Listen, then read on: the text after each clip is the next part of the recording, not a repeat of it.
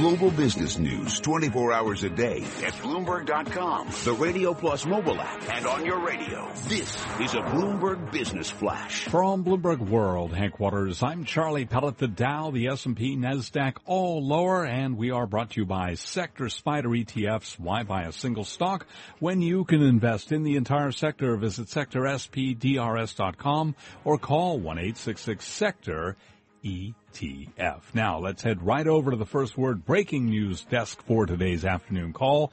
And here he is, Ed Lalonde. Good afternoon, Charlie. Main U.S. averages are lower today with the Dow down 65 points, S&P falls 7, and NASDAQ declines 19. Small cap 600 loses 1, and the U.S. 10-year yield at 1.57%. 9 of 10 S&P sectors are lower, led by losses in utilities, consumer discretionary, and consumer staples. Financials is the only sector with gains.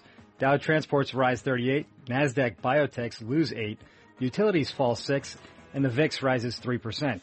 Leaders to the downside in the Dow include Boeing, Nike, and Apple, while Dow leaders to the upside include Goldman Sachs and JP Morgan. Canada's Potash and Agrium confirm they are in merger talks. Shares trade up 11 and 7% respectively. Other industry players, Mosaic and CF Industries, both gain on merger excitement. United Continental hires a new president away from American Airlines. United shares up 8%. Hershey declines 11% after Mondelez abandons merger talks. And Abercrombie & Fitch loses 20% after reporting a larger second quarter loss and missing comp sales estimates. Live from the First Word Breaking News Desk, I'm Ed Lalonde. Charlie? All right. Hey, thank you very much, Ed. And to hear live breaking news over your Bloomberg type squawk, S-Q-U-A-W-K on your terminal. I'm Charlie Pellet. That's a Bloomberg Business Flash. This is Taking Stock with Kathleen Hays and Pimm Fox on Bloomberg Radio.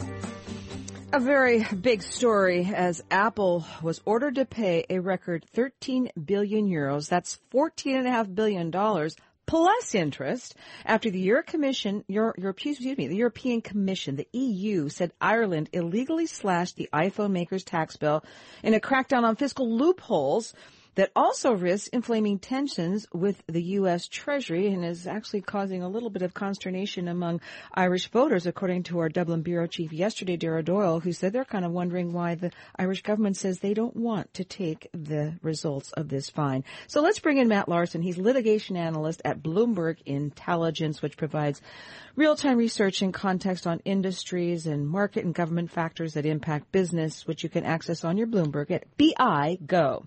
So, Matt, uh, you were among the few who said that this this loophole on transparency, a tiny little loophole, could lead to a very big fine. What did you see then, and what do you see now? Yeah, that's right. Back um, Back in January, we took a look at the investigation the EU had launched, uh, specifically the European Commission, uh, kind of read through the document, looked at how they were assessing Apple's current tax arrangement um, in Ireland, and kind of ran through the numbers, um, did an estimate based on internal uh, pricing. Uh, this whole investigation had to do with how transfer pricing arrangements are taxed. So when Apple sells uh, intermediate product to itself, um, what revenue is realized there.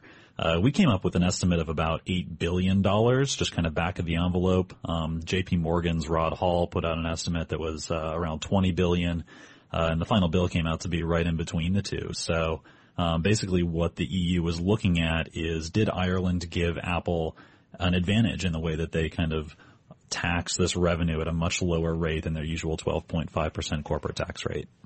So, uh, this is a, a, done deal now. It went back and forth for a while. You know, the uh, Apple ended up paying, you say, just almost no tax in Ireland. So, uh, how does it risk inflaming tensions with the U.S. Treasury? I mean, I guess just because it's now clear that Apple exploited this loophole, not just a little bit, but to a very large degree. Yeah, and you know, there's been a big debate um, internationally and in the U.S. about how uh, how tech companies should be taxed. Uh, a lot of companies will transfer patent holdings or will do license agreements with international subsidiaries to kind of send revenue overseas into lower tax jurisdictions. Uh, part of that is their high corporate tax rates in the U.S. and there are other places where it's more favorable. So Um, this kind of triggers that discussion. Uh, Apple is known to have a large amount of cash overseas, you know, upwards of 200 billion. Um, and so a lot of countries are looking at that and saying, wait a second, shouldn't, you know, some portion of that have been taxed in, in our country? And even, even today there are comments about other countries may actually be entitled to a slice of, um, of some of what was awarded to Ireland. So there's some rumblings about that, but I think this could definitely drive tax policy discussions in the U.S. about how, what behaviors are being incentivized and how companies are being, um, you know, moved to sure. to set up their international uh, tax structures. Matt Larson, you are a litigation anal- analyst for Bloomberg Intelligence. I guess we can expect more litigation, maybe in the form of an appeal from Apple. Uh, I believe that. Uh, Chief Financial Officer uh, has accused the EU of using a completely made up number uh, when it comes to Ireland. So there was no special deal from the Irish. Yeah, you know, there's definitely going to be a lot of litigation to follow. Uh, both Apple and uh, and Ireland, although you think you know this might be a, windfall for Ireland, they will also be appealing the decision. Um, and that process is going to take at least a couple years. There are some similar um, investigations that might uh, might come ahead of this to preview what uh, what the European courts are going to do with these types of decisions. Um, and you know, Apple's Apple is right in the in the sense that they negotiated their their tax arrangement with Ireland. It was signed off on. Apple paid every penny that was due under these um, kind of pre-certified arrangements. Um, but you know, the question is, was the way this tax calculated um, the way that it should be done from an economics perspective? Uh, is are these transfer pricing arrangements taxed appropriately in Ireland? And so I don't, you know, I don't, I don't think that uh, from a Bloomberg intelligence perspective, we see that dollar going down to zero, but you may see it come down a little bit further, and there are going to be some policy considerations. As you referenced earlier, the U.S. Treasury has been getting involved. They put out a white paper about a a week ago that signals um, they're going to be supporting Apple.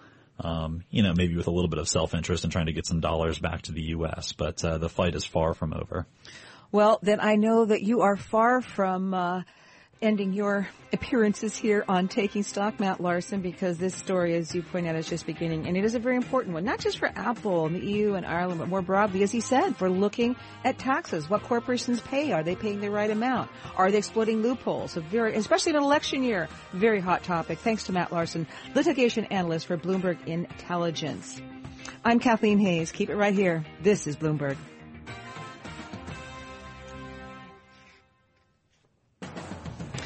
We are going to be taking a look at the energy market. Oil, where is that price heading and what does it mean for some of the big ETFs investing in them? Stephen Schork of the Schork Report. He's coming up now.